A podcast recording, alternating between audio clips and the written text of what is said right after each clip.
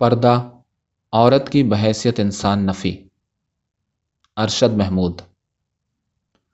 ہماری روحانی ثقافت عورت سے پردہ کرنے کا مطالبہ شدت سے کرتی ہے۔ چنانچہ شریعت نے عورت کو سوائے منہ، ہاتھ اور پاؤں کے جسم کا کوئی حصہ ظاہر کرنے کی اجازت نہیں دی۔ اس میں سر کے بالوں کو بھی چھپانا ضروری ہے۔ جہاں تک عورت کی نقل و حرکت کا تعلق ہے، عورت کو اول تو گھر سے باہر ہی نہیں نکلنا چاہیے۔ لیکن اگر مجبوری سے جانا پڑ جائے تو پردہ کر کے کسی محرم کو ساتھ لے کر جائے۔ یہ ہے وہ نہایت اعلیٰ مقام جو چودہ سو سال پہلے عورت کو دیا گیا تھا۔ پردے کے حکم کا بڑا واضح مطلب عورت کو جنسی وجود یعنی سیکچول بینگ قرار دینا ہے اور اس کی ذات کے اقتصادی پہلو سے انکار کرنا ہے۔ پردے کا مطلب ہے عورت کی ذات کو ہمہ تن، ہمہ وقت اور ہمہ جہد جنس یعنی سیکس سمجھا جائے۔ اس کے پیچھے فلسفہ یہ ہے کہ اگر عورت کو سوسائٹی میں گھومنے پھرنے کی اجازت دے دی جائے، تو اس سے پرہیزگار مردوں کے جنسی جذبات مشتعل ہوتے ہیں اور ان کی اللہ کی طرف سے توجہ ہٹتی ہے۔ اسی لیے طے پایا کہ عورت کو عام انسانی سطح کی سماجی ذمہ داریاں اور کردار نہیں سونپا جا سکتا۔ عورت کو پردہ اڑا کر اسے یہ احساس دلا دیا جاتا ہے کہ وہ نارمل انسان نہیں، ایک جنسی پتلا ہے۔ اس کا بدن فحش ہے اور اس کا نارمل طریقے سے باہر آنا پاک باز معاشرے کے اخلاق کو خراب کر سکتا ہے۔ جو ہی کسی بچی کو پہلی بار پردہ اوڑھنے کو کہا جاتا ہے، تو اس کی شخصیت اور سائیکی کو اب نارمل بنانے کا عمل شروع ہو جاتا ہے۔ اس کو جنسی احساس میں مبتلا کر دیا جاتا ہے۔ خود اس کی عمر ابھی معصومانہ ہی کیوں نہ ہو، اسے احساس ہو جاتا ہے کہ وہ سیکس کا ایک نشان ہے اور وہ بھی خطرناک۔ اس کی اپنی ذات بھی خطرے میں ہے اور معاشرے کو بھی اس سے خطرہ ہے۔ دلچسپ بات یہ ہے کہ بظاہر پردے کے شرعی احکام کے پیچھے حکمت یہ تھی کہ معاشرے کو سیکس کی زیادتی سے بچایا جائے۔ لیکن اس کے لیے جو حل تجویز کیا گیا ہے، اس نے عورت کی نفسیاتی حالت، شخصیت اور حیثیت کو تو مسخ کر ہی دیا، خود مردوں کے ذہن کو بھی مستقلاً جنس زدہ کر دیا۔ اب ان پاک باز معاشروں کا حال یہ ہے کہ جب یہاں مرد اور عورت آمنے سامنے آتے ہیں، تو وہ خود کو افراد نہیں، جنسی پتلے سمجھ رہے ہوتے ہیں۔ دونوں کے ذہن میں وسوسے، شکوک اور خطرے کی گھنٹیاں بجنی شروع ہو جاتی ہیں۔ چنانچہ اس طرح کے پاک باز معاشرے دنیا میں جہاں کہیں ہیں، ان کے سب باشندے جنس زدہ ہو چکے ہیں۔ وہ عورت کو بھوکی نظروں سے دیکھتے ہیں اور اسے فحاشی بھی قرار دیتے ہیں۔ ان کے ہاں دو انسانوں کے درمیان عام سماجی ماحول میں نارمل رشتے کا کوئی تصور موجود نہیں۔ مقدس لٹریچر کی ہدایات، ان کی نفسیات اور مزاج کو ہر آن متاثر کر رہی ہوتی ہیں۔ اس جیسا معاشرہ اپنے ہی بنائے ہوئے فکری شکنجے میں کس جاتا ہے، لوگوں کو اجازت نہیں ہوتی کہ وہ اپنے اور گرد و پیش کے بارے میں خود سے رائے قائم کر سکیں۔ انہیں صرف طے شدہ ضابطۂ حیات پر عمل کرنا ہوتا ہے۔ گویا اس سوسائٹی میں انسان خدا کا بنایا ہوا ایک ایسا روبوٹ ہے، جسے خود سوچنے اور پھر اس کے مطابق فیصلہ کرنے کا کوئی اختیار نہیں۔ چنانچہ دیکھا جائے تو پردہ انسانوں کے درمیانی فطری اور سماجی تعلق کو مسق کرتا ہے۔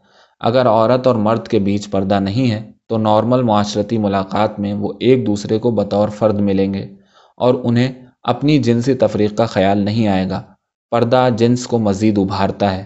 با پردہ عورت زبان حال سے کہہ رہی ہوتی ہے، میں فرد بعد میں ہوں، جنس پہلے ہوں جبکہ بے پردہ عورت خود کو پہلے فرد سمجھتی ہے اور اپنی جنسی حیثیت کو ثانوی۔ جنسی تعلقات انسانیت کا محض ایک جز ہیں، کل نہیں۔ انسانوں کی بے شمار دلچسپیاں اور متنوع سرگرمیاں ہوتی ہیں۔ ہر ایک کی اپنی اپنی پسند ہوتی ہے۔ معاشرتی اور خاندان کے تقاضے ہوتے ہیں۔ ہر کوئی اپنے اپنے حالات میں رہ رہا ہوتا ہے۔ کسی بھی مہذب معاشرے میں یہ توقع کرنا کہ ہر کوئی ہر ایک کے ساتھ جنسی سطح پر تعلق استوار کر لے گا ایک احمقانہ خیال ہی ہو سکتا ہے۔ انسان یعنی مرد و زن، فکری، تہذیبی اور ثقافتی سطح پر اپنے اندر بڑی وسعت رکھتا ہے۔ جنسی تعلق اس کی گوناگون دلچسپیوں کا محض ایک جز ہے۔ لیکن مذہب چونکہ معاشرے کا سارا تانا بانا جنسی احساس اور تفریق پر استوار کرتا ہے، لہٰذا وہ بات ہی جن سے شروع کرتا ہے۔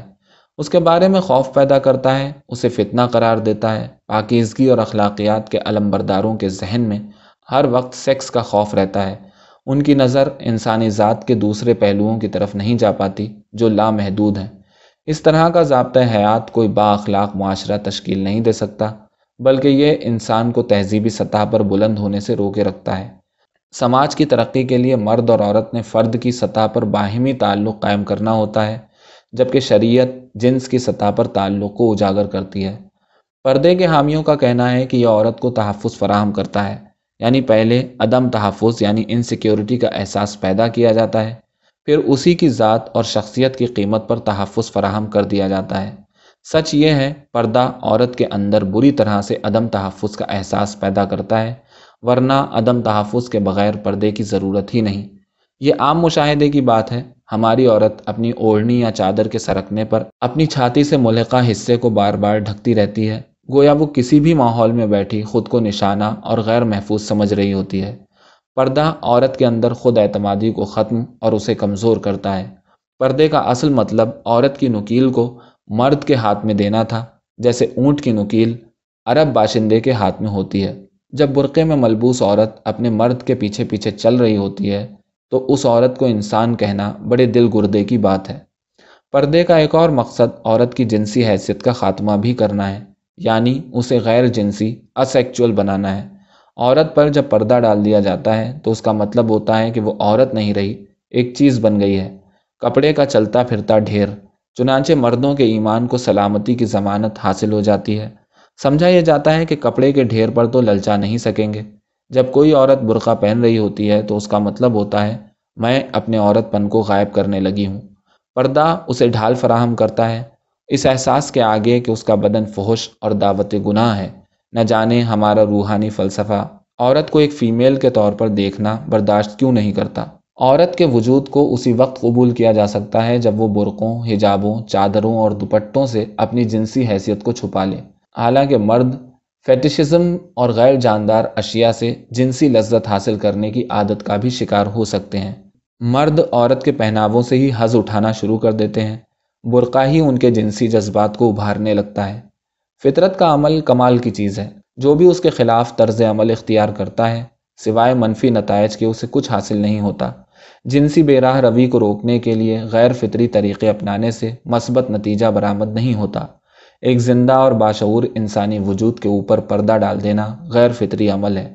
آج کی ترقی یافتہ تہذیب اور طاقتور سائنسی علوم و شعور کے ہوتے ہوئے آزمینہ وسطیٰ کے ضابطے صرف جبر اور منافقانہ طریقے سے ہی نافذ کیے جا سکتے ہیں۔ سعودی عرب اور ایران کی عورتیں ابا کے نیچے چونکا دینے والا مغربی لباس زیب تن کیے ہوتی ہیں۔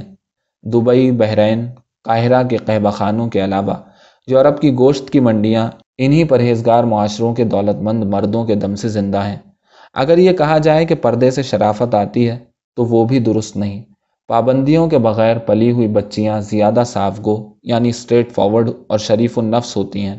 جبکہ سخت پردوں میں پلی لڑکیاں دبی ہوئی شخصیت کی مالک ہوں گی یا پھر اندر کچھ ہوں گی اور باہر کچھ نظر آئیں گی۔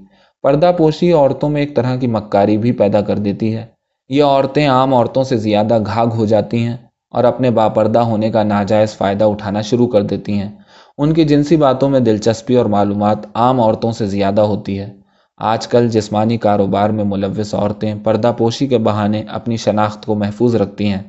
چنانچہ عورت کی آزادی کے لیے اسے پردے سے آزاد کرنا نہایت ضروری ہے، ورنہ ملک کی آدھی آبادی یا تو مکمل ناکارہ ہو جائے گی یا پھر معذور، جو اپنی فطری صلاحیتوں سے بھرپور استفادہ نہیں کر سکے گی۔